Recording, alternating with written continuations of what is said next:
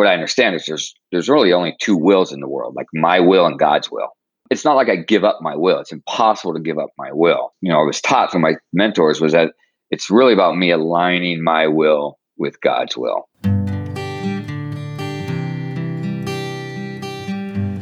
Well, hello, friends of Bill W. and other friends. You have landed on Sober Speak. My name is John M. I am an alcoholic, and we are glad you are all here, especially newcomers. Newcomers, that is, both to recovery as a whole and newcomers to this podcast. Sober Speak is a podcast about recovery centered around the 12 steps of Alcoholics Anonymous. My job here on Sober Speak is simple. My job is to provide a platform to the amazing stories of recovery all around us.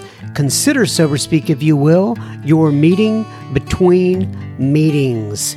Please remember, we do not speak for AA or any 12 step community. We represent only ourselves. We are here to share our experience, strength, and hope with those who wish to come along for the ride Take what you want and leave the rest at the curb for the trash man to pick up. Hear ye! Hear ye! Hear ye! That was the voice of Mr. Brian P. that you heard at the beginning of this episode here, number 194 Uno Nueve uh, Quattro of Sober Speak and you are going to be hearing so much more from that man in just a moment. But first things first, this episode that you have your ears bent to at this very moment is brought to you by Jason and Jared and Janice. Hey, wait a sec, before I go on any further. That, I believe, would be considered an alliteration. Am I not right? Is that the word in English for it when you have like three J's in a row, like she sells, she sells by the she short? Yeah, I can't do that very well, but isn't that a an alliteration? I, I could be wrong, but nonetheless, this episode is brought to you by Jason and Jared and Janice and Marcos and Bill and Anna and Ronnie and Sandra. Do you know what Jason and Jared and Janice and Marcos and Bill and Anna and Ronnie and Sandra did, well, let me fill ya in. They went to our website, soberspeak.com. They clicked on the yellow donate tab, the little PayPal tab, and they made a, a contribution. Thank you so much, Jason and Jared and Janice and Marcos and Bill and Anna and Ronnie and Sandra. This episode is coming right out to you. I very much appreciate you guys. I, John M., just another bozo on the bus. And by the way, Thanks to my friend Jim for reminding me that I had not used that term in quite some time. So we kind of got that term back into the pod. Just another bozo on the bus will be the chairperson for this meeting between meetings, and I am truly, and I do mean that, honored and privileged to serve all of you listening in. So take a seat, if you will, around this virtual table and let's get started. No matter folks, who you are or what your past looks like, you're welcome here. It's an open table, and we're glad you are all here. Sometimes it gets to me a little bit when I talk about that. Don't know why, but just did at that very moment. If you haven't joined us in our super secret Facebook group, go ahead and search. You don't put the word super in it, but just search in Facebook secret uh, Sober Speak Facebook group. I'm not sure exactly how you do it, but I know folks are finding us and click on the little allow me in invitation thingy bob they have here. I really should know this better than how I'm explaining it right now, but I know a ton of people are finding it. But anyway, we're out there. You just click on a little tab and it says, Will you let me in? or something like that. And then I go in there. And like I've said many times before, the bar is very low.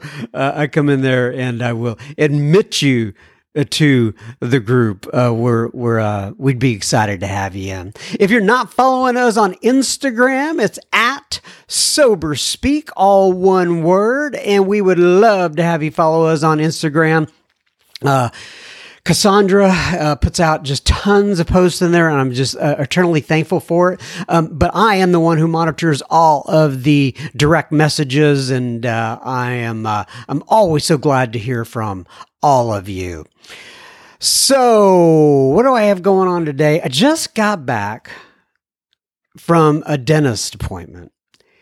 And, and you can hear the pause in my voice there as I start to explain this. I'm thinking, do I really want to put this out there on the airwaves? But here goes nothing. Anyway, I'm getting my teeth cleaned, right? And it was just teeth cleaning, right? N- nothing big. And the lady who is cleaning my teeth says to me that I have uh, quite a bit of saliva and the doctor has told me that before. He says it's kind of good news, bad news when you have a lot of saliva. Apparently, it keeps your teeth uh, clean. I don't know how it does that. Uh, keeps them from having cavities and all that kind of stuff. I can't explain it to you in a scientific way. I just know this is what they're telling me, and hey, I'm buying it. All right.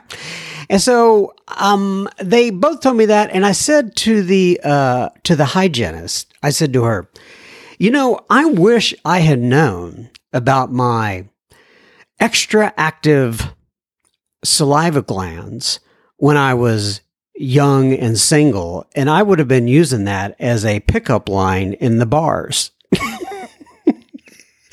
I didn't know exactly how she would react to that. I'm not even sure it makes a lot of sense, but anyway, I have all these images in my mind I'm not going to go over right now, but I can tell you that she she thought it was funny and so I just thought uh, maybe I'll share that when I start recording in a few moments, but there you go that's my dentist story from the day. Uh, appreciate you guys listening. Now, if you are new to the program, please don't tune out immediately. there is quality stuff that comes not from me, but with the guests I have on a consistent basis. they put out some real quality stuff. And there are a lot of people, I'm sure, who just hit that fast forward button right at the beginning of these episodes every week. My friend KCW tells me he does it just so they don't have to listen to my gibberish. And I completely understand. All right. Let me move on from my extra active saliva glands. Oh, I know you're jealous. I know you're je- don't don't tell me that you're not. But nonetheless, all right. Do you, yes you, do you fancy yourself a writer? If you do, I would love to have some writing content from you for Sober Speak that we will put in the blog section. Now, I have put this request out uno time, uno tiempo in the pasto. And I got one person reply to me, and it was the lovely Rebecca T. In fact, she even signed her blog post. Rebecca T. Home Group, Friday Women in Recovery, Christchurch in A O T E A R O A, New Zealand. I don't know how you pronounce that. I'm going to go with Aotearoa, but I'm probably way off. Nonetheless, Rebecca wrote a wonderful post. And what she did is, at my request, she took one of the episodes that really struck a chord with her. It was one of the Bill C episodes and she wrote a whole uh, blog post on it using that particular material and just basically summarizing what Bill had said during his guest appearance uh, guest appearance on the pod. And she did a great job a fantastic job and i'm so thankful that she did that.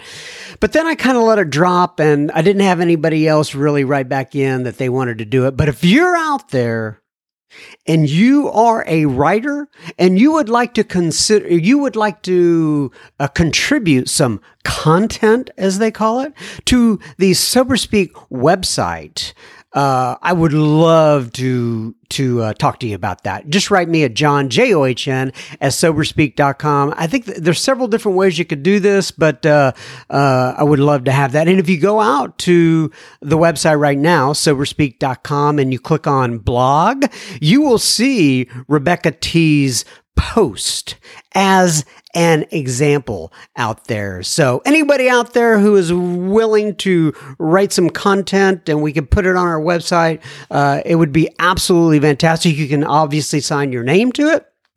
Um, you, I, I can't put your image out there just because of what we do with Sober Speak here, but I can put your name to it. And if you want to put your home group or whatever, you know, you can do that as well. So that's it. And I have a couple of pieces of listener feedback on the front end here because we had so much on the back end. I wanted to go ahead and uh, highlight a couple of different pieces on the front end.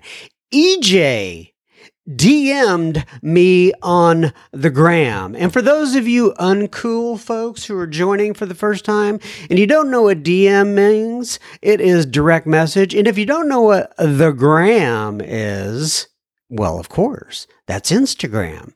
I, because I have a podcast now and I'm cool, know these kind of things. Anyway, EJ writes in, she says, Hi, John M. Thank you so much for your podcast. Exclamation point. It's been so inspirational to me as someone who is seven days sober. God bless you, EJ.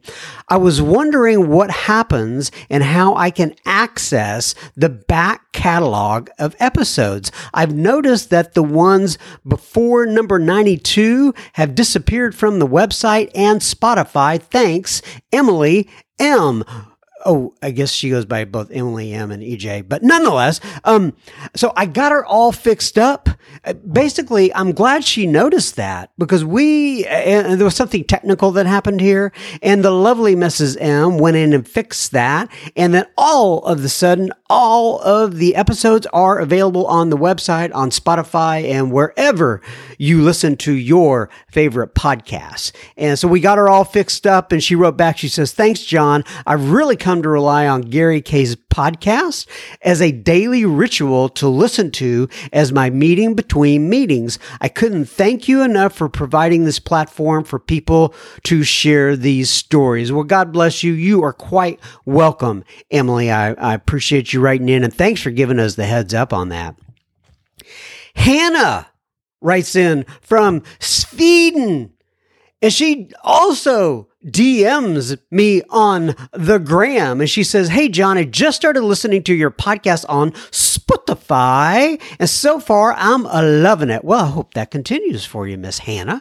She says, I am very new to sobriety and I am just starting to accept and understand the ways of AA and have a good long road ahead of me. But listening to your voice and the stories of your guests make me feel a lot less alone. I look forward to listening to more in a big heart. She says, I am currently preparing for dry July. I didn't even know dry July was a thing until I heard from Hannah, but I'm glad it is. Anyway, she says, I'm currently preparing for dry July, which will be the longest period I have been sober since I was 18. I am now 31. I am confident your podcast will be a will be along to hold on to in the wild stream ahead uh, smiley face. Thank you so much for your wonderful podcast and for bringing a smile to my face. Lots of love from Hannah from Sweden.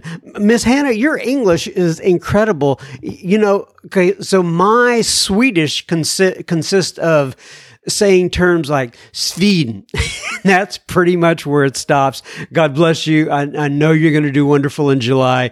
Keep me posted. I know the listeners would love to hear it as well. All right, now, everybody, on to the featured speaker of the week, the semana. Do I have that right in Spanish? The semana? I believe week is semana, if I'm not mistaken. Anyway, we are on to Brian P.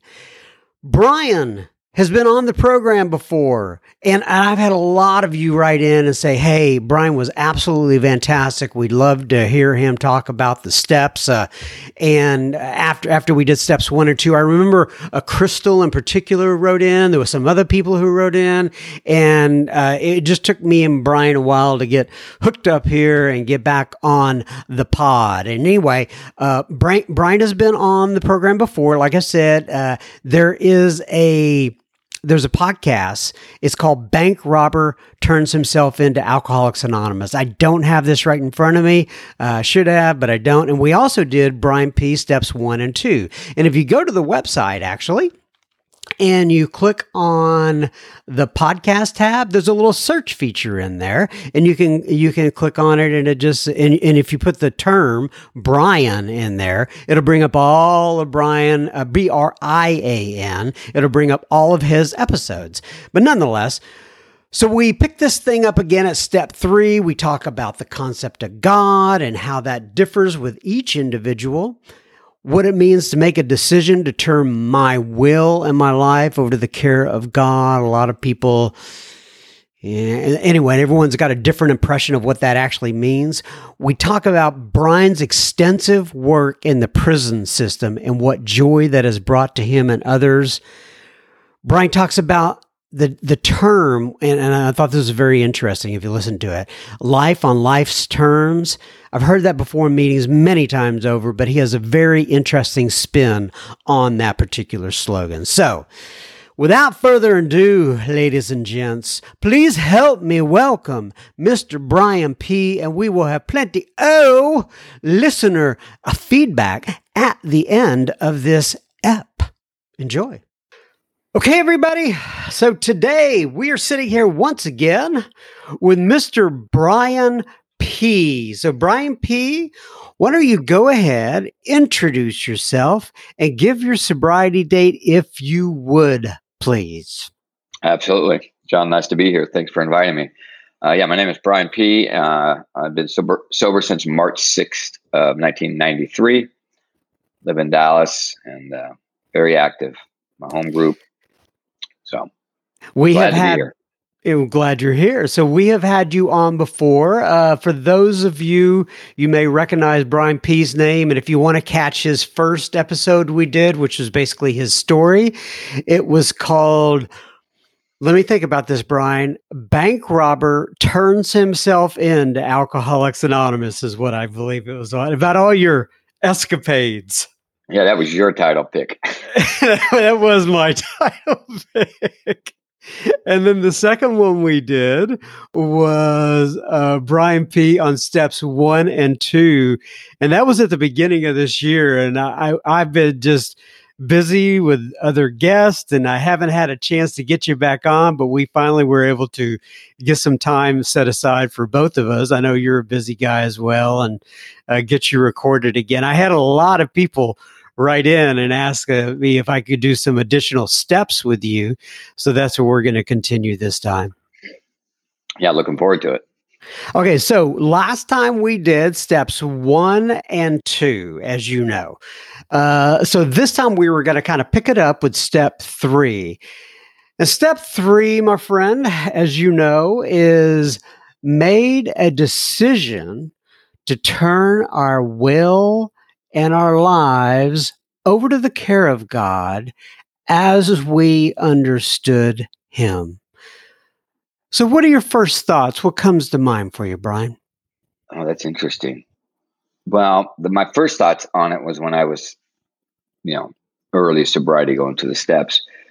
Uh, you know, I had didn't have a struggle with the first step. I needed a, a, lot of information to see if I was powerless, and really what to find out if I was outside of human power, which uh, I figured out through all the readings and sponsorship that yeah, I I had to have, you know, like they say in the first part of the first step, you know, like on page twenty five, they say you have two doors: continue doing what you're doing, you know, live into the bitter end, or accept spiritual help. And at that, I just said I have to accept spiritual help, which for my first one, step one and two was in there.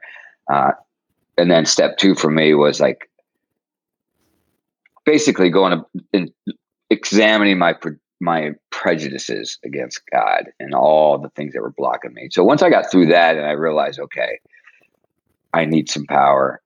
I'm not sure what God is, but I'm willing to live by some principles. And so when I got to the step, my first thought is, what does this mean? You know, like, am I going to be a robot? Am I going to be like, am I not going to have some willpower? And so I, so I had to talk that through and figure that out. Um, but I was convinced that of my own power, I was not going to be able to stay sober, and that my life was basically already destroyed. It was going to get worse, and I was going to hurt all the people around me. Okay, so you said you were convinced at that time that you uh, on your own volition, is that the word? Did I get that right? Volition? I believe that's right. Uh, of your own volition, you were not going to be able to stay sober by yourself. Yeah. I mean, and, yeah.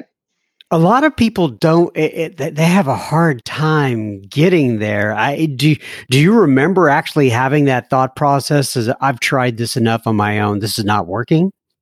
Oh yeah. Well, I mean, first off, I stayed. I was sober for a year, not doing anything. Right, just going to a lot of meetings and and then one day after a second meeting, I drank. But then I had to go back and examine all the times that I had extreme reasons not to drink, right? Like going back to prison, conditions that would put me in a place I never wanted to go back to.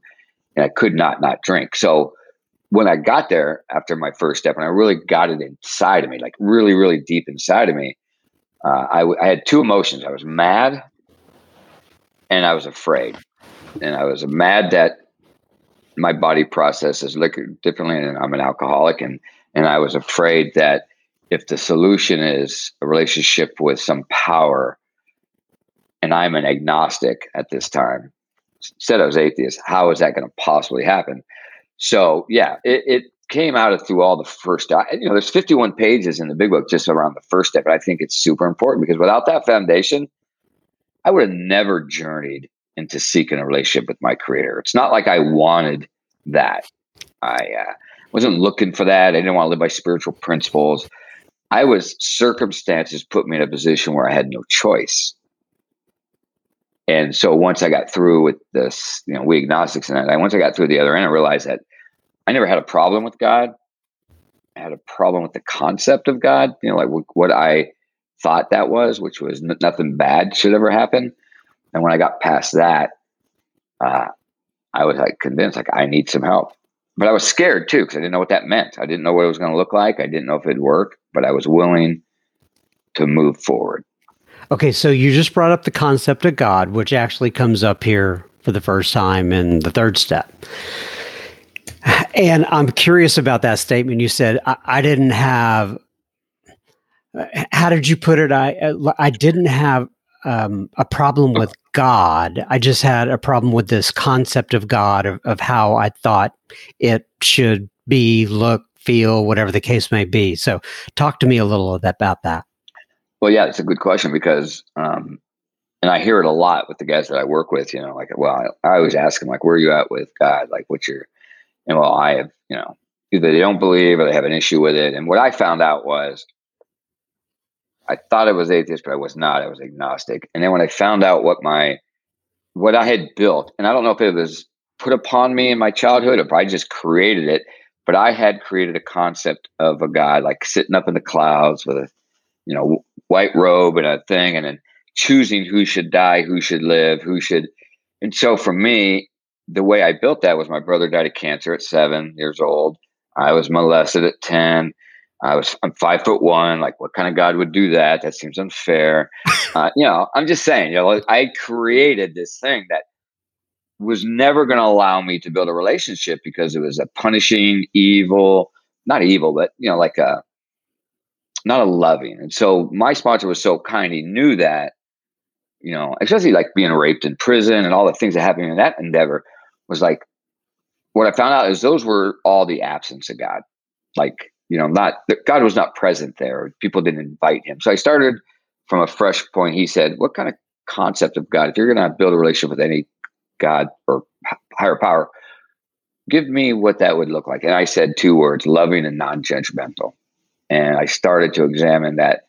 What I had before was God that didn't care, wasn't interested, and you know, because we all have come in with different ideas. Like, why would a seven year old child get cancer? What if God is so powerful? Why would he let that happen? So I started to have to step back and say, I created some concept that I could never really build a relationship with.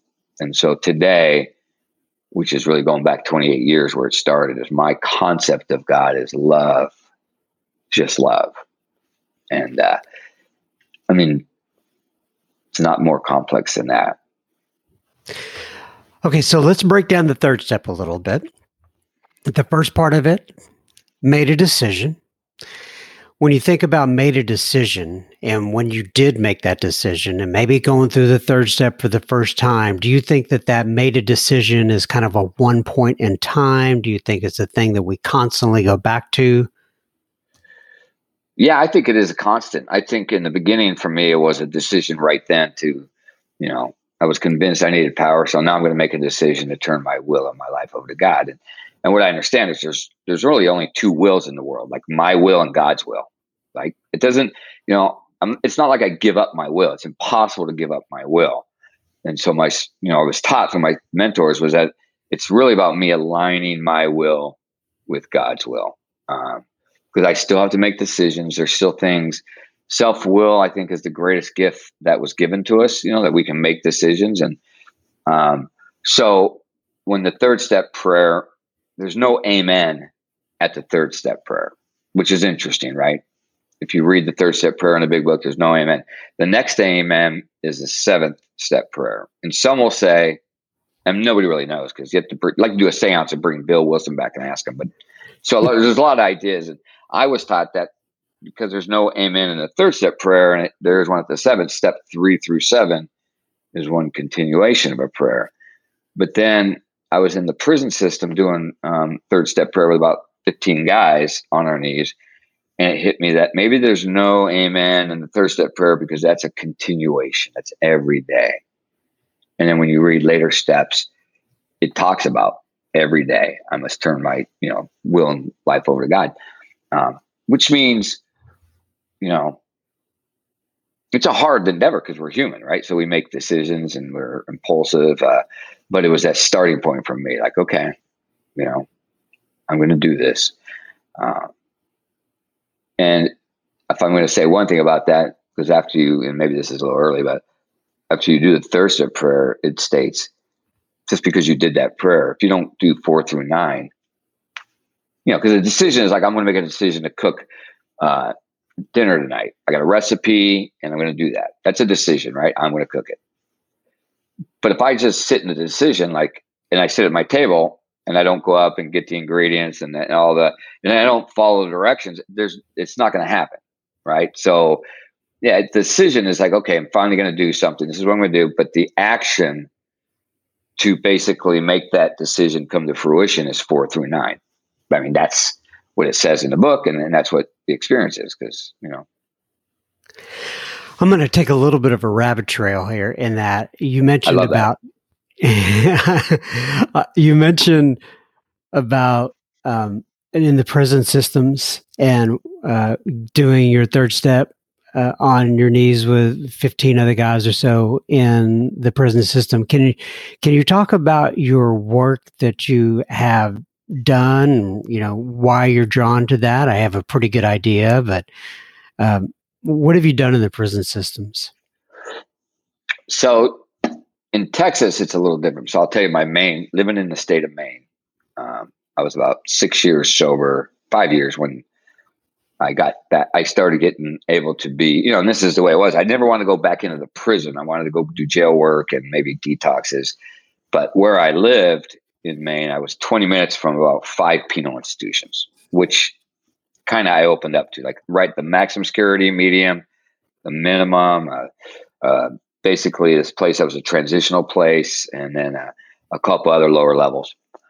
And I got uh, a lovely woman who was the area corrections chair in Maine who stalked me because she heard my story. And uh, finally, I filled out the form, and then they denied me. So it's like it's kind of like I don't want to go to your party. I just want to be invited to your party, that kind of thing. Because uh, I don't, you know, that's just how my mind works. Uh, anyway, when they declined me, then I went on a writing campaign to the governor, all this stuff, and they they accepted me finally. And when I went in, there was a gentleman named Don P. and uh, Tom I from North Carolina who told me because I was frustrated. They weren't. There was just a meeting. There was no act. There was nothing changing or transformational because uh, they had their own meeting there. And then those two gentlemen told me on the same day that maybe you should start a meeting separate and take men into the steps and have a transformational spiritual awakening happening while they're incarcerated. And that process lasted for 15 years where I went in twice a week. uh, to the maximum security and the minimum.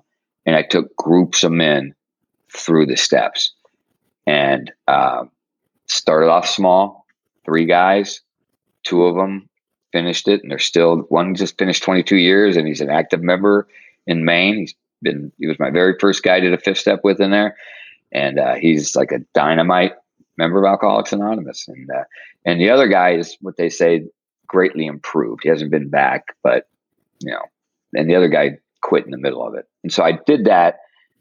And what happened is that we would it grew to where there may be 10 guys, 15 guys coming to the to my group on Friday mornings. Uh, and then I would just take them line by line through the big book. And when we got up to the third step, most of them most of them made it through there. And then we would kneel and do a third. And I always said this, John, this is interesting. Because I was gonna I wanted to be aware of the environment I was in. And I would say, look, if I'm with you on the streets or sponsoring you, I do a third step this way. I kneel, we hold hands, and we read the prayer together. I said, but I'll give you guys the option. We could just read it together. We, we could stay in our seats or we can do whatever you guys feel comfortable. Uh, because there was a glass, people, other people, inmates could see into the room. I wanted to be just really no one, not any time. And I probably did over 50, maybe 75. I don't know how many third steps I did. Not one group ever said, let's do it a different way. They all said, we want to do it how it's done on the street, regardless of what anybody says as they walk by this room. And if you want to experience power of a group of men pulling all the chairs back and circling up, and guys who would never interact with each other on the yard, holding hands and reading a third step prayer, uh, was was amazing. Wow. I can Let tell me, you a uh, story. Well, go ahead. Let, let, me read this little break here, real quick. We will be continuing our conversation with Brian P. in just a moment. Just a reminder you're listening to Sober Speak. You can find us on the World Wide Web at soberspeak.com. Uh, there you can find approximately eh, 190 ish other episodes you can listen to for free. You can also find the donate button on our website, which you can use if and only if the Spirit moves you to do such please keep in mind this is a podcast funded by you the listener. Self uh, Sober Speak is a self-supporting organization through our own contributions. We are not allied with any sect, denomination, politics, organization, or institution. We do not wish to engage in any controversy, neither endorse nor oppose any causes. All right. Now back to Mr. Brian P. You said you were going to tell a story. Yeah, I was just going to. Um, so and I'm sure you know this being sober as long as you have. Sometimes you do a third step with a sponsee or somebody, and you know you, nobody feels anything. You do it, and uh, and every once in a while there'll be something. I don't put a lot of weight in that. Like whatever's going to happen is going to happen. But one of the events that happened, there happened to be a group of 15 men, uh, and there a lot of them were really hardcore guys from the yard who had a lot of status because uh, they started trickling in. Uh, and we did this third step and uh, and I've had this probably three or four times, you know, the feeling of it, but I didn't have ever get a vision. And I'm I've always been skeptical about telling a vision that happens because it kind of sounds, you know, off the wall. But I think it's important. Uh, and these guys were present when this happened. Um, so we knelt, we did this prayer, and during the prayer, I had like this vision, and it just came out of nowhere. And I don't get that. I, I, I it just happened and there was so much energy in the room. And when we stood up, uh, somebody said, I don't know what we just did, but like there's something going on here. And I said, well, because I told them there may be nothing or there may be something. And um, I said, well, I just had a vision of what AA really is. And they said, I said, I'm almost afraid to tell you. It was quick. I mean, in my, and he said, what was it? And so here's what happened. The vision I saw during that prayer was I'm in this dark forest of alcoholism, right? And it's just lost, right? Can't get out of it. And a guy I met happened to be Ken W, my sponsor, walks up and says, You want to get out of here? And I said, More than anything. He says, And follow me. And every time I go left or every time I step over a rock, you just do exactly what I do. And then all of a sudden, the forest opened up and you could see the bluest sky and the green grass. And we both took a big, deep breath And then he said to me, All right, let's go back in and get two more. And then we walked back into the darkness. And then we walked out as four and we took a breath. And then we walked in as four and pulled four more out. And then we were eight. That's the vision I got. Uh, and it just was so overpowering. And a lot of those guys call me, uh, they'll call me the great white warrior because, you know, I don't like hunter. They'll say, hey, great white hunter, because hunting drunks in the forest. But the idea was if you really look at AA and you really look at the growth, that's really what happens. And uh, those guys started doing it inside. Like they would bring the guys from the yard into the group. They would tell them, like, oh, you need to go here and stop doing that. And, uh, but that was one of the only times in 15 years I had that experience like that. Uh, and sometimes those guys, we caught touch base, I'll still talk about it, like, because it was powerful. Wow. And you said it's a little bit more difficult in Texas for some reason. Uh, well, I, I, did go down into. I lived in Austin. I went into the federal prison there, uh, and you know they had guards in the room, and it was uh, it wasn't going to be able to do the work I did in Maine. Uh, it was way more there. Were it's hard when there's a guard in the room because they're not they're not willing to get honest. And in Maine, when I started my group, they used to have them sign in to get credit. And when I did my step group, I asked the guy who was my liaison, who's a counselor, I said, I don't want a sign in. This I want this being they don't get any credit for this. They come because they want to come and they want to change. And he would just do whatever he would say, absolutely. They took it away. And the guys who didn't want to come because they were just getting signed in left. And the guys who really wanted to change. And we were able to do a three we did three AA conferences in that prison, like three day conferences, like Friday. It's like a regular conference, like a roundup, like Friday, Saturday, and Sunday. Wow. You know, and I'm talking, I'm calling guys, internet, these guys speakers, big shots around the country, said cash your miles in. I don't have any money, but we're going into the prison to carry a message. And we ate lunch in the chow hall with these guys. Uh, and we had 30 people going in and 50 inmates. I mean, a real, like a roundup, speakers, right panels. Yeah. I love it. I don't know. I don't know if you could do that in Texas. Maybe, but. All right. So I diverted you. Uh, that's fine. Which I'm glad I did, because uh, that's uh, that's an incredible story, Brian. It really is. Okay, so go back to the third step here. So when you think about the third step prayer, right? Um, is there any piece of it that kind of stands out to you? Do you want to dissect it? What What are your thoughts? You obviously talked about the experiences you've had around that third step. What, what do you What do you want to talk about with that third step prayer? Okay, let's go there. I was going to start before there, but now that you brought it up, let's look at this. So it's interesting because when you read the book, people think the third step is the prayer, but that's not the decision.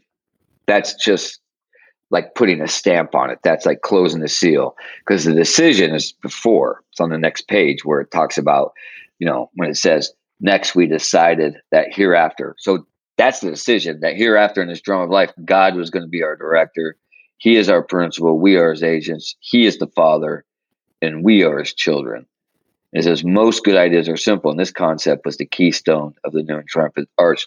So that's the decision I'm making, right? I'm making a decision that God's going to be my father or he's going to be my director. For me, it was God is my father, I'm a child. Okay, that's the how I did it, right? But the third step, prayer, is just kind of like, and I don't know the right word, but maybe it's a seal or a. I, there's some word that's slipping my mind about. It's like this is an agreement I'm doing, right? You know what I'm saying? Because when I look after the bottom of 62, where it says, after, you know, these, that says we decided, right? And I notice when you look in the book around that, like when it says God was going to be our director, God is capitalized, directors capitalized. He and R is not, and it says He is the principal. He and the principal are capitalized. We is not capitalized. So what they're saying is, I'm not in charge of anything and I'm going to let God dictate that. And then they give me the promises of what happens above the prayer, right?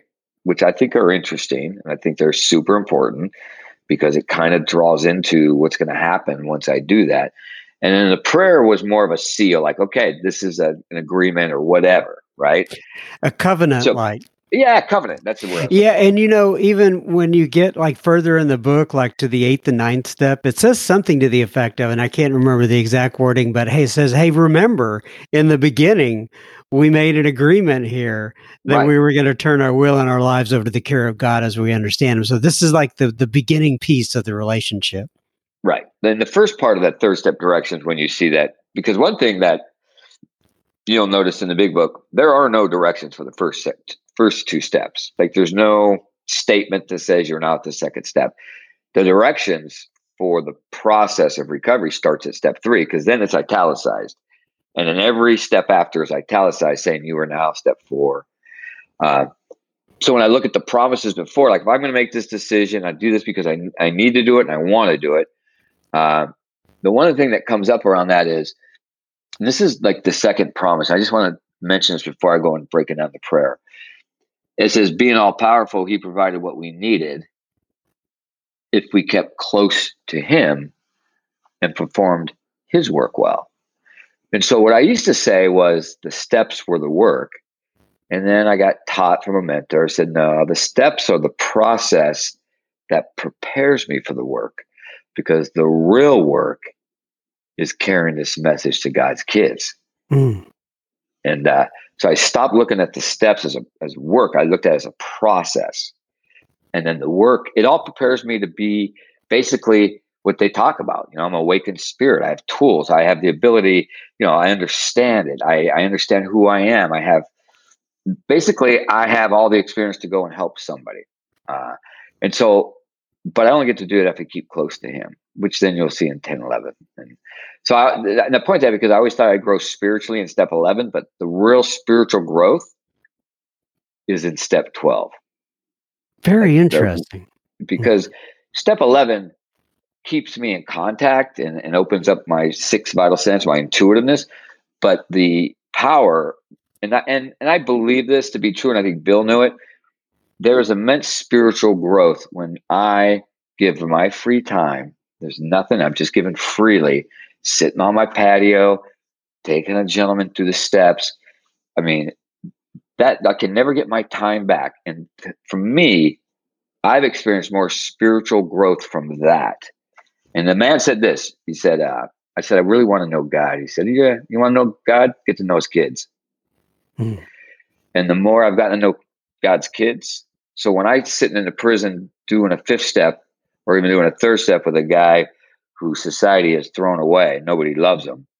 And it's just him and me, knee to knee. And all the tattoos and all the muscles to block him, right? When he opens up his heart, God is right there. And and I'm telling you, when you when you have a guy who's six foot two, six three, two forty, with FTW, you know, carved in his forehead with a knife, uh, when he falls into your arms crying, you get to experience God. Uh, so I'll tell you what I what I like about this prayer, uh, and I'll read it. and I'll break it down how, on my experience. It says, uh, "God, I offer myself to Thee to build with me and to do with me as Thou wilt." So basically, what I learned from that is it's not my business. Wherever God wants me to go, you know. And when they talk about vital sixth sense, you know, going in around step 11, when I talk about this vital six senses intuitive, the whole goal is for me to open up the channel so I can hear God's whispers. And when I can pay attention to the whispers of God, because God has whispered some things that make no sense, like you need to call so and so. And when I do that and don't question it, but for me, I got to have that channel open, which, you know, we get in the fourth step. I'll tell you the story of Frank Buchman, the founder of the Oxford Group because that's how where all that steps come from. But so basically, I'm just gonna, you know, I'm let God do with me what you want. And I ended up in Texas because I ended up in Maine. I ended up in the prison. None of these things I created. They were just, you know, events that happened, and I sat with it. And then God said, "This is where you you need to be, my son." Uh, which is scary because I'm not. Then that scares us because we're control freaks. We want to control where I'm going to be and what I'm going to do. And to live by truly intuitive thought is a really challenging thing for okay. for everybody, probably. Okay, so let's park it there just a little bit because as you know, you start talking to people about living by intuitive thought and clearing the channel and then listening to God and going with the flow and stuff like that. Uh, the words are easy, but sometimes it's really tough to internalize and it's tough to, you know, look at how that manifests itself. Uh, so, can you talk to people? Either give an example or, yep. or, or talk about how that manifests itself in your life. Sure. That's actually a great question because I do speak of, I am glad you brought that up. So I believe everybody's had some, we call it conscience, you know, like when we're kids and we're doing something wrong and we feel a certain way, that I should do that. That to me has become for me um, an intuitive thought from the power that loves me, right? And I don't debate that, but we've all have that. We all have something internally when we're about to do something like I shouldn't do that. Okay. And I'll give you some examples of living on the other end and paying attention to it. So there was a guy in Maine, uh, and I and I do believe in the whispers of God, and I do believe that God's never yelled at me, kind of like, "Hey." I'd challenge everybody, like, how many times per day you think of like calling somebody? Someone's name pops up, right? Just somebody out of blue, but you don't call them or you don't reach out to them; it just goes by. And so I've been taught when that comes up, there's a reason. So I'll text them or call them. So this guy, Sean, uh, he, him and I are about the same level of sobriety, and we were in that phase of spiritual warrior, like who was better spiritually. It was all nonsense, but I loved him, and uh, we ran in different groups. Anyway, he relapsed, and when they told me, I I reached out to him. He never returned, and for a year, for a year, anytime his name popped into my head, uh, doesn't matter what I'm doing, cooking popcorn on the golf course, it didn't matter. If his name popped in my head, I would either call him or send him a text. And a lot of it was voicemail. And he never returned any of my texts or voicemails in a year. And I would say things that were crazy, like, hey, Sean, it's Brian again. It's about the 16th time I've tried to reach you. And I know you're probably deep in your addiction or your alcoholism and you may be in a motel sex six crime. I don't know what you're doing, but just let you know I love you. And if you ever need help, I'm here for you. I would leave different messages, whatever they were, right? For a year. And I probably left 30 to 40 messages. One day, not to the year date, but like about a year, maybe 11 months or 13 months, I get a call from him. And he calls me and I, he says, Hey, this is Sean uh, I didn't recognize the number. It was a detox, and I said, uh, "Oh my God, how you doing?" He says, "I'm in really bad shape. I'm at the detox down in Portland, Maine, and uh, I'm just wondering." As he was crying, like, "I just wondering if you could come down and see me." And I was about 100 miles away, and I said, "I will be there in an hour and a half." And uh, when I got there, I asked him why he called me. I said, "Why'd you call me?" Because there's Portland, Maine's full of people, right? And he said, "I called you because." You're the only person that continually reached out to me for that year. A lot of people just stopped reaching out. And you, as annoying as it was, uh, you were the guy who reached out. Now, I don't take credit for that. I take credit for the person who told me that you must follow the intuitive thought. Uh, and I think in the 11th Step in the Directions, it talks a lot about that. You know, it talks about you know. And when you read the history and you read anything on the Bill and all those guys, a lot that was intuitive thought, you know, and, and I believe everybody has access to it. It's hard to decipher though what's God's will and my will. Right. So, and you know what I'm thinking about here is that you're going to have some people that have these like crazy boyfriends and crazy girlfriends and then these obsessive compulsive types of relationships they're gonna say you know brian p said if somebody entered into my mind to give them a call but there yeah, is a distinction yeah i mean i've had that i've had guys you know I, I had an intuitive thought or whatever and i'm able now to like walk right through that like no that's not intuitive that's your will wanting to do it uh, and, and yeah, even I in the beginning, you know, if I if when I was newly sober, right, if I went to the coffee pot I mean, I would sit down. There's a girl at the coffee pot. She's, I'm, you know, again, I'm 30 years old. I've been in prison for seven years. So I walk up to get coffee. She comes up and says hi to me. I go sit down. And I'm thinking we're in love, and she wants me. You know, it's like, oh, and it's it's God's will because I mean, she liked coffee. I like coffee. She likes it in a styrofoam cup. You know, we just create whatever we want to create to get our will. So I'm not saying early sobriety, you're going to be able to trust that. But when you go through the process, right? When you get to the other end, your spirit should be awakened. And then hmm. I mean, it's easier able to, and, and I still, I used to run big decisions by three different people in my circle. I mean, I'll tell you one real quick.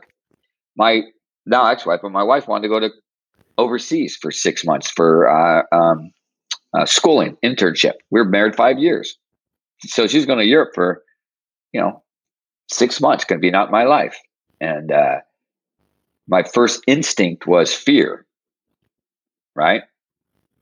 And so my second next day out of meditation was, why would you not support that? And so I went to my sponsor and I said, Hey, I'm struggling with this. I, I, I think I need to support her, but I have this fear. He said, What's your fear? I said, Well, she'll meet someone taller than me, younger than me, prettier than me, whatever. Right.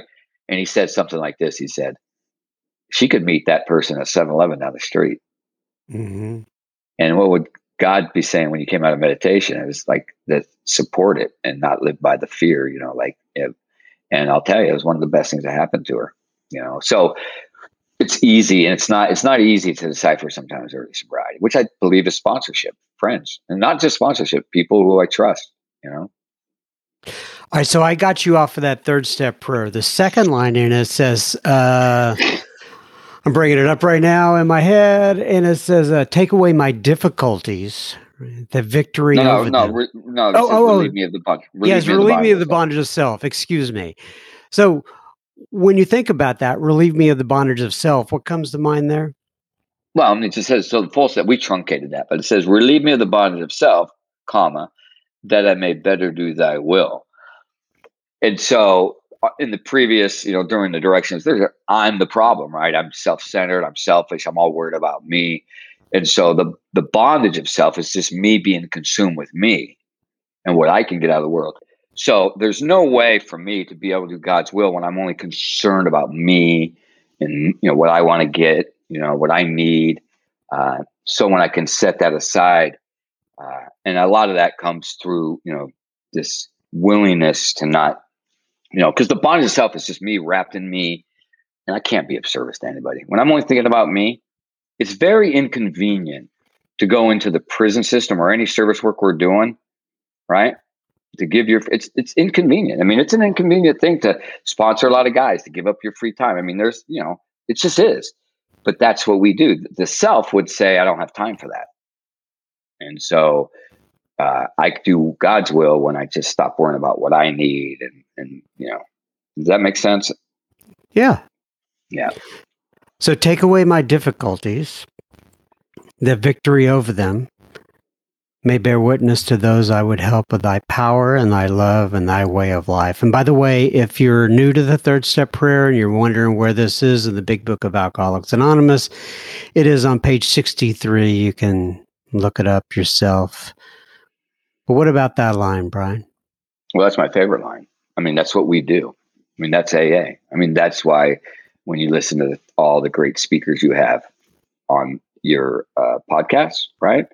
The stories, you know, and not everybody. That, and and I'm probably overly, I probably overshare sometimes, but I've always believed that that when I when I ask God to take away my difficulties, right, that victory or that may bear witness. What we do in AA is bear witness to the people who are just coming in or people who are struggling currently that these are the difficulties I have had, and God has helped me get through them and it's okay. I'll walk side by side. Okay, I'll walk with you. I think there's nothing more important than to share the difficulties we've, we've had and then to share how we got out of that. I think if all we do is talk about the great things that have happened to us, it's I think it's first of all inauthentic and I think it's ineffective. I mean, I don't want to sit when I'm homeless. When I was homeless and I have a car and the guy's talking about getting a Rolls Royce and living in a mansion, I don't want to hear that because I can't relate. But when he talks about being homeless and struggling and all the struggles, and then God has helped him become a better man or do better things, regardless of where it ended with, I can relate to that. And I, I think that's that's what we do. I mean, we we're we're storytellers in AA. We tell stories. You know, we tell the stories because we've all had. You know, I mean, how many? That when I look at that, I'm thinking, take away my difficulties. How many difficult spots do have we had in our life? You know, like right now, currently, my brother, one of my last, I, I had two live two. Basically, I had, I had four of us children. I was the youngest of four, and then my mom and dad. My brother died of cancer when he was seven. I was five. My dad died in 2012. My mom died in 2014. My brother, who was four years ahead of me, died about 10 months ago on a, on a ventilator. And my oldest brother, who was 64, uh, we were talking after my brother's death. I said, he goes, Well, it's just you and me left. And then three months later, he gets diagnosed with stage four glioblastoma. There's no cure. And uh, so these are difficult, right? And if I, you know, my prayer for God is let me know what you would want me to do, which is just support my brother and love my brother and guide him through this process and support his wife. But if that happens where he does die, let's say it happens, I mean, it's probably because it's uncurable, but that's a difficulty and God get me through it. So next, you know, two years later, a guy meets me who's somebody has the same issue. And if I don't have an experience to share with him about that and how I got through that, uh, I can't be of service you know, uh, because it, life happens. You ever know the phrase "life on life's terms"? You ever hear that? Mm-hmm. I I believe that's not a true. I don't believe in that phrase. Right? I believe that life has no terms. I set the terms. I decide what's acceptable, what's not acceptable. Life just unfolds the way it unfolds and i basically decide like okay this is acceptable this is not acceptable and as i started to like take that into like internally i realized that you know if i have a problem with a certain issue if i decide that's not acceptable then i live in that pain. Uh, and it doesn't mean there's not grief and there's not pain but life has no terms. Life just unfolds. I said it. And uh, the more i approach life in that way uh, the less a victim I am. and uh, I become more open to being of service. Just real quickly before we close it out, you had mentioned something on the beginning before we uh, actually fired up the mic that you wanted to talk about before we close today. I believe you received a message, speaking of your prison work, a message from somebody that you had met in one of those prisons at some point. Am I right? Yeah, let me tell you the story. Be quick, but it's uh, and I think it's uh, uh, adds to the value of why you do what you do, John. Right? Because without this, this would not have happened. So I met a guy, I sponsored a guy in the prison system quite a while ago. He was one of my groups. He was in my group. A lovely guy, lovely kid. He was much younger than me, but uh, I, he had a real experience in prison and uh, and then I moved to Texas before he got out. He got out and was going to meetings, and but he, you know, he just didn't get connected, and he wouldn't call me. He just would say I'll call you, but he wouldn't. I'm in Texas, and anyway, about a month ago, maybe a month and a half ago, uh, somebody, some girl I don't know, sent a messenger on Facebook and said, "Are you the Brian, you know, P, who helped so and so?" Right, my friend Jake in prison. I said, Yeah, that's me. And she said, He wants to get your number because he's back in the county jail and he would love to talk to you. I said, Absolutely. Gave him my number or gave her my number. And then he calls me and I'm talking to him and I love this kid. You know how it is, John, when you meet some kid, you sponsor them when they're younger than you, you just kind of like inside, you know, they're super, super kind and loving. And he had some tortures in his life. And I said, What's going on? And he said, He told me basically, what you know, he got out. He was mad at God because God moved me to Texas, which I think is just ridiculous. But he was mad and he couldn't connect with anybody, and he started going backwards. And eventually, you know, he relapsed, and uh, and then something happened, and he ended up back in jail.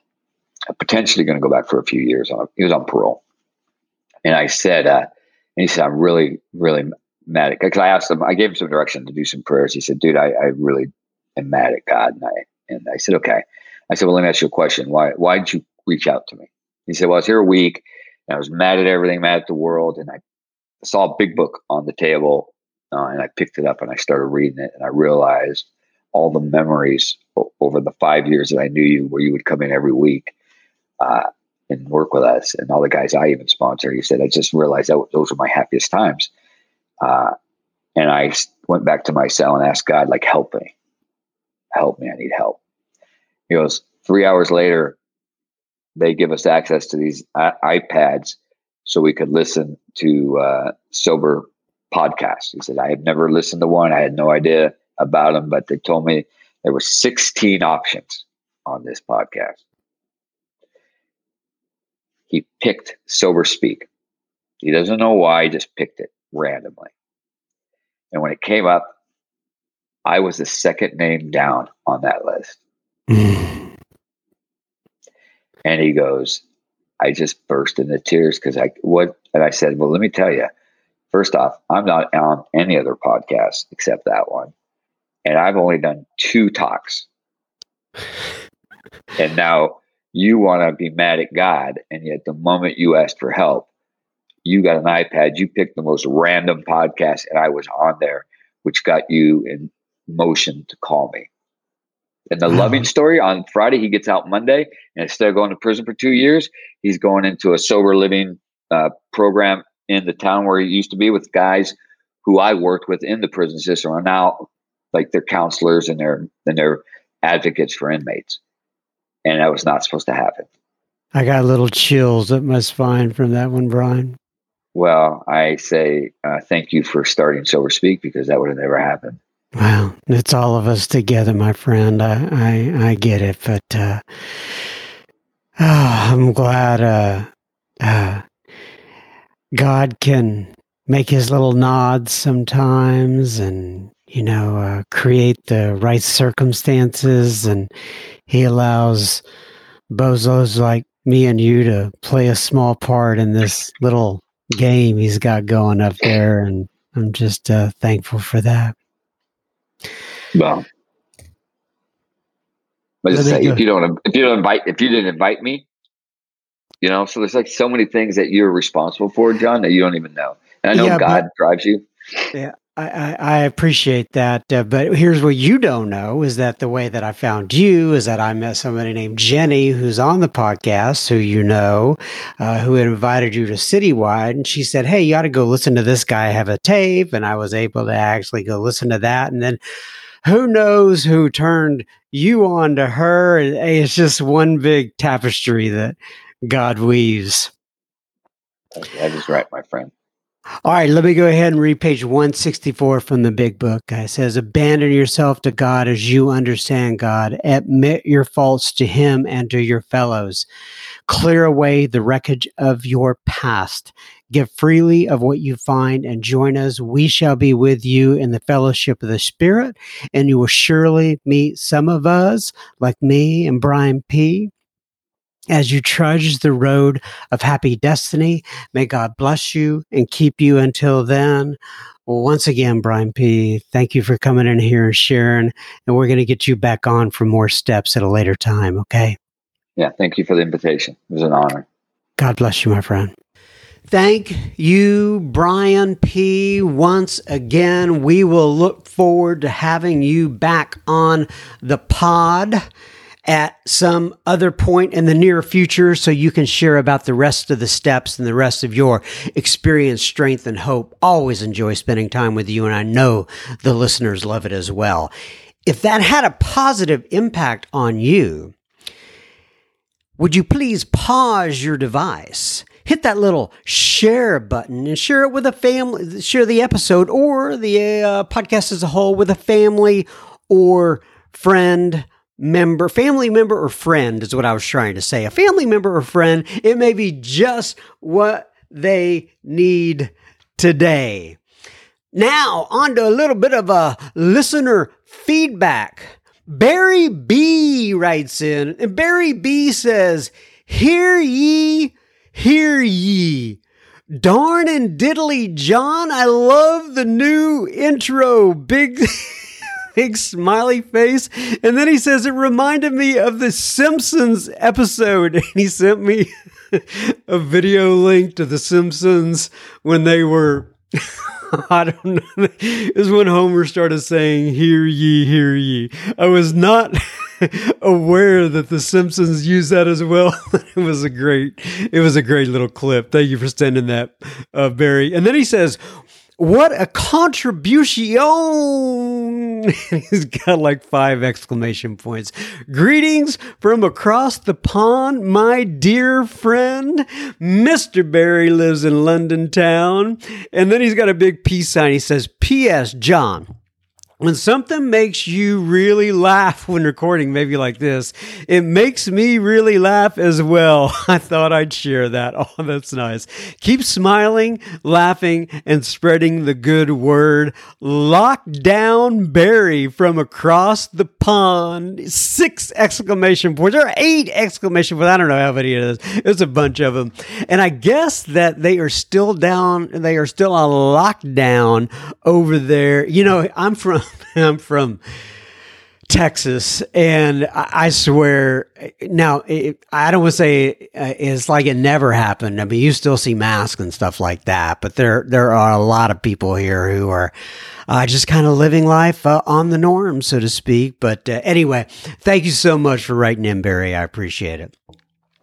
Caitlin writes in. Oh, and Caitlin, I actually know, well, I, I know all these people, but Caitlin, I know from actually the Frisco group where I attend meetings. Uh, such a lovely, lovely lady. Anyway, Caitlin says, Good morning. I hope you had a wonderful Father's Day. This is from quite some time back. You can tell I'm just catching up. She says, I just wanted to let you know the contribution, the, the, the contribution I made yesterday was in honor of my dad for Father's Day. You met him way back before my daughter was born. I do remember that, Caitlin. I do. She says, I love that him and I have sobriety and Alcoholics Anonymous in common. It is a special thing to share. It is, Caitlin. And I can tell you that I know that there are a lot of people out there a lot of women and men who wish they had that to share with either their mother or their father, and it never occurs. So I'm glad you cherish it so much. She says, I've been listening to Sober Speak daily, especially at night when I wake up with the baby and I have a hard time falling back asleep. Sometimes I just need to hear another alcoholic tell me everything is going to be okay. Thank you for all that you and your family do. I hope you have a wonderful week. Sincerely, Caitlin. And then P.S. She says, Shannon did an amazing job with the website. It looks fantastic. And I think you are correct, Caitlin. And if you haven't seen Sober Speak lately, you just want to go visit it, just see what the lovely Mrs. M put together. I appreciate it. It's always cool when you live with somebody who is actually a web designer. I mean, that makes it kind of easy, right? And so uh, I really appreciate all the work that she puts into it. Uh, I see how she toils over the thing, and I'm just uh, very appreciative of the Mrs. M and of you, Caitlin. And if your dad is listening out there, God bless you. God bless your entire family. Rain, or is it rainy? I don't know. R A N R A R A I N E. How would you pronounce that? I guess it's rain. I don't know. But anyway, she posts on social media on our Podbean uh, uh, app, actually. She says, John, thank you and Mrs. M for the cool way- layout on the website. Well, thank you very much. Right up once again, here's the website talk. Thank you, Matthew M you sure do shine the light on my alcoholic behavior. I need to do more help with others. I'm so grateful for this podcast. God bless you. And thank you, Rain. I appreciate, I appreciate so much you uh, posting that on the social media. Brock writes in and he's and thank you for complimenting Mrs. M there on the website. I, I appreciate it. Like I said, I'm just I, she does it all yeah, for for nothing, you know, for free. And so I'm, I'm just so appreciative she does that. Nonetheless, let me go on here. Brock writes in, he says, Hey, John, I'm so glad that you've presented yourself so well and forthcoming. I live in Fort Collins, Colorado. My recovery has been, by the way, is it Colorado or is it Colorado or is it what, how I, I hear people pronounce it different ways. But anyway, he says, my recovery has been rough going and I'm trying to find the right path. I've discovered many, many that I meet in AA are more negative than anything, and my counselors to be wildly ineffective. I found Sober Speak through my father, who also is another person following the Sober's path. Your soothing voice and a reasonable message is always going to keep me on the right path, Brock. Well, thank you, Brock. It sounds like you're on the right path, and I'm glad that you are doing such. And I hope you have a better experience when you go to those AA meetings. That has not been my experience, but I get that people experience things in a different way. Marie writes in, and the subject line was Jennifer H. K. And Jennifer H.K., if you don't know, is one of the guests that we have had on our podcast. She says, Hi, John. I was listening to part two of the Jennifer H.K. today, which I thoroughly enjoyed. She is a great storyteller. She makes me laugh with her tales of her home bar. oh, yes, she does. She makes me laugh too, uh, Marie. She says, I stuck around to hear the listeners' feedback that was tickled to hear. Oh, and I was tickled to hear that you read not one, but two things from me. Oh, well, how about that? Uh, and then she has a big smiley face. I didn't even realize that until I started into this. You know, I really should read these in detail before I get on the pod. So who knows what I'm going to put on here, right? She says, Before that, I heard the voicemail from Margie Oh, yes, I remember this. Who said she didn't care for your comments before and during the speaker's time. That you the fact that you didn't get offended or take it personally is commendable. Well, you know, people do, and what what uh, Marie is talking about here is that I put a voicemail on that was left for me. Uh, this was three, four weeks ago, something like that, uh, and uh, the the the voicemail was somebody who who didn't care for my personality basically and just my comments uh, during and before the speaker's time. She says, Honestly, John, I love hearing you speak and your sometimes silliness. You always sound joyful and happy, and newcomers need to hear that. One of the first things about AA that pleasantly surprised me was how happy people were and the genuine laughter laughter that erupted frequently during meetings. Mm. Like it says in the big book, we are not a glum lot. If there was no joy in recovery, why would we do it? Keep doing your thing, John. For every one person that you may be annoying, there are 10 people who love your enthusiasm and exuberance. Thank you so much for your service. You're doing a wonderful job. Big smiley face, peace and love, Marie L. Marie L., you made my day. That's so sweet. I really appreciate it. And, you know, going back to that listener, I mean, you can't please all the people all the time, and and I just kind of have to continue to be myself, and uh, and I get that. But uh, God bless you. Thank you so much for writing in, Marie, with your sweet comments. Holly writes in and she says, Hi, John and team. And by the way, I guess the team would be me. I'm part of the team.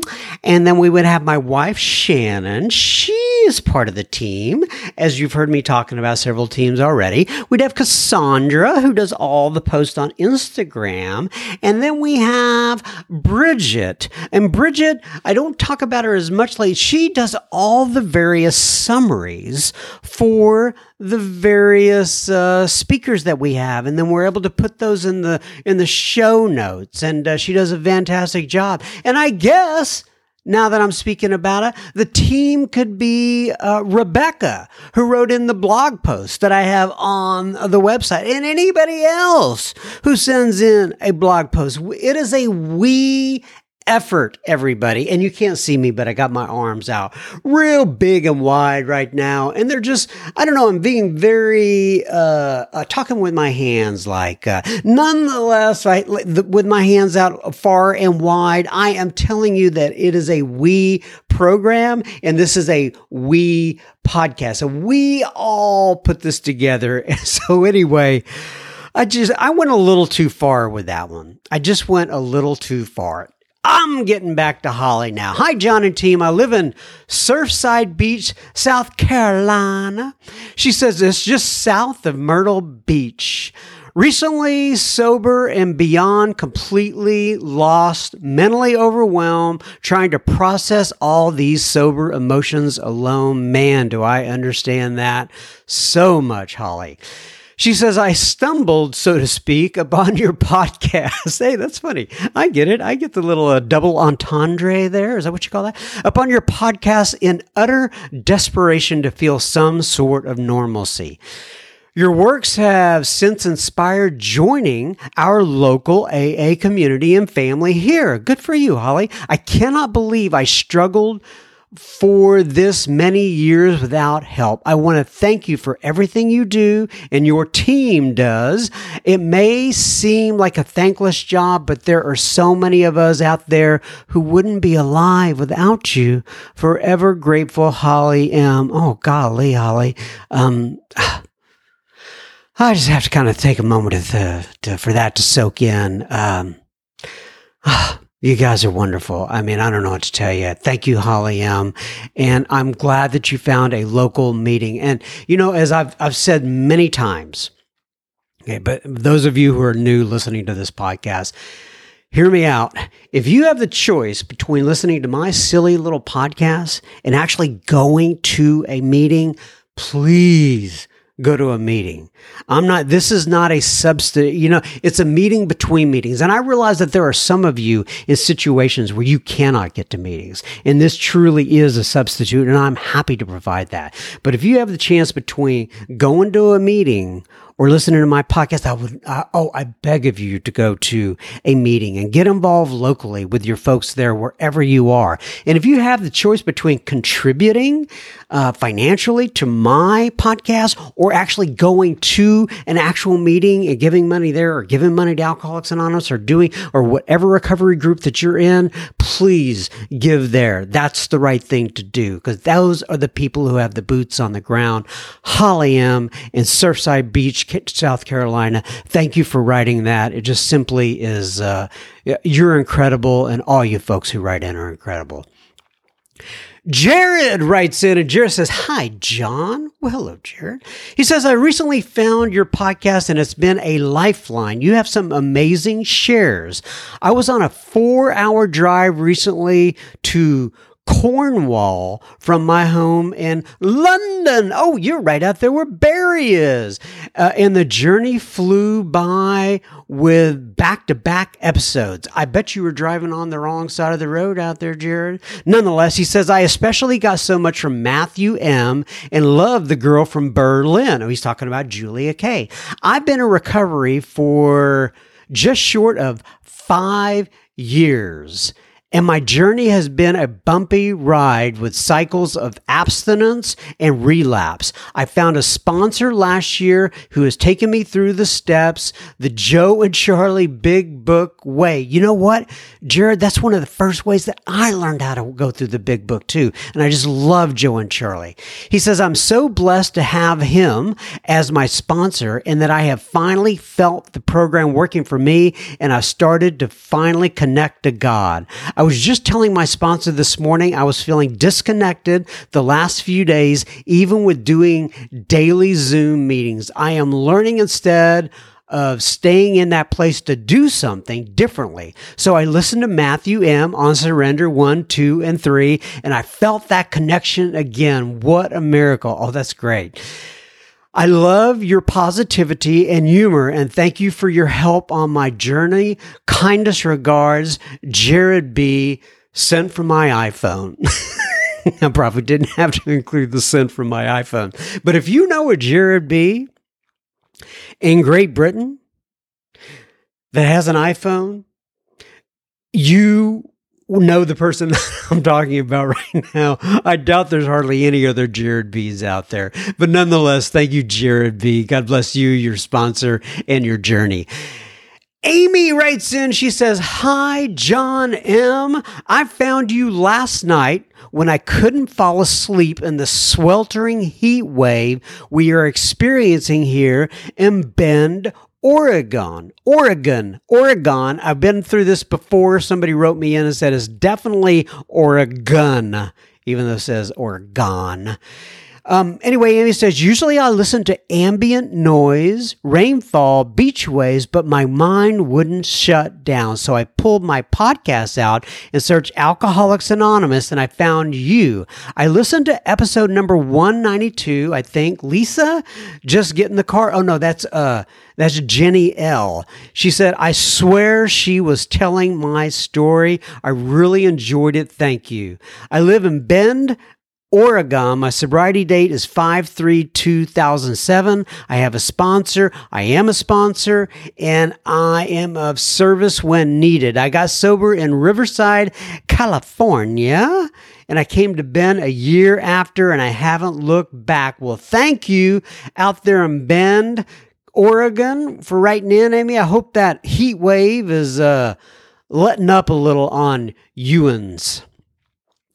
Ashley writes in, and Ashley says, Hi, John. My name is Ashley D, and I live in Austin, Texas. Oh, I love Austin. I lived out there for four or five years. It's a big place where I, quote, worked on my story. I guess that's how you put it. Anyway, she says, My sobriety date is 3 4 2012, March 4th of 2012, and I got sober in Orange County, California. I was 27, a party girl when I got sober. I thought my social life was over. Oh, I can relate to that, Ashley. Little did I know that that was the beginning of uh, I was that was beginning of a party life, one that was filled with so much more fun than I had when I was drinking and using through it all. I found young people in AA and my social cal- my social calendar was nonstop. We would go to conventions on the weekends and dance parties all weekend long. Man, I can relate to that. She says I met my husband in sobriety, a fellow recovering alcoholic. We have two incredible children thanks to the rooms of alcohol Alcoholics Anonymous. So, Ashley, it sounds like you heard them say, if you want what we have and are willing to get it, then you can go to any lengths to get it, and you got a husband. Ha! Just kidding. Anyway, she says, two years ago, we moved to Lakeway and it was a big change for us. Thankfully, there are some great meetings and we have found lots of sober families with young kids. We are on vacation and I am out of routine and I'm surrounded by alcohol and drugs and I just needed to reconnect. So I searched Alcoholics Anonymous via Spotify and clicked the first thing that popped up. Your podcast was Spotify Spotify is, they have their algorithms. Algorithms calculated a correct if I'm popping up first. But anyway, she says it was just what I needed to connect me. And I find it such a good shot as it was the episode with Eris, Harris, excuse me, no, not Eris, Harris, who I know Harris, right? We have a couple episodes with him, who is also in Austin. I'm so grateful. Thank you so much. Last, but not least, you guys have so much feedback and I just love it. Rob writes in and he says, Hi, John. I've been listening to Sober Speak for about a year now and I really enjoy it. At 19, I ended up in drug and alcohol treatment. I had been flunking out of college and everything was falling apart. I didn't see a way out because I believe it was just the way I was. I went to treatment because I believed that with some counseling and some confessions, I could return, return to normal drinking and pot smoking. It never occurred to me that I never used normally, not the first time, not ever. Luckily, I stayed with it and I listened and I started doing it all. The weird stuff they were telling me to do, like admitting I was wrong, praying, hugging people. listening, going to meetings, and not using. There was no and there was no end to the weird stuff they wanted me to do. But by the grace of God, I did it without having to understand it. That's right, Rob. AA has always worked for me from the first meeting to the last one to the one I just finished online. Today, I've been sober over 38 years. God bless you, Rob. I live in Minnesota and I have a wonderful family and I'm a software engineer, which is work that I really like and I enjoy traveling and a hundred other hobbies, including stained glass, woodworking, electronics repair, and gardening. I also have been, uh, I Oh, I have also been an elected school board member for 17 years, driven by gratitude for all the people that intervened to help straighten me out and keep me on the right path. Thank you, John, for bringing so much of the stories of AA to me. I especially like the ones where the person sobered up when they were young. It helps me to remember those early days of sobriety when I felt like I was reborn. Oh, what an excellent piece of writing there, Rob R. I appreciate that.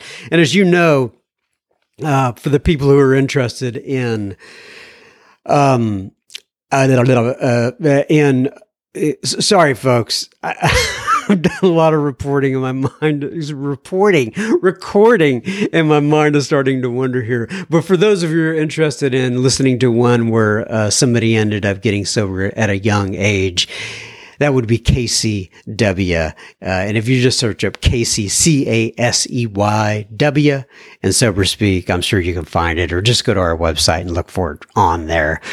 But he also got sober at 17, and um, nonetheless. All right. That, folks, is a wrap.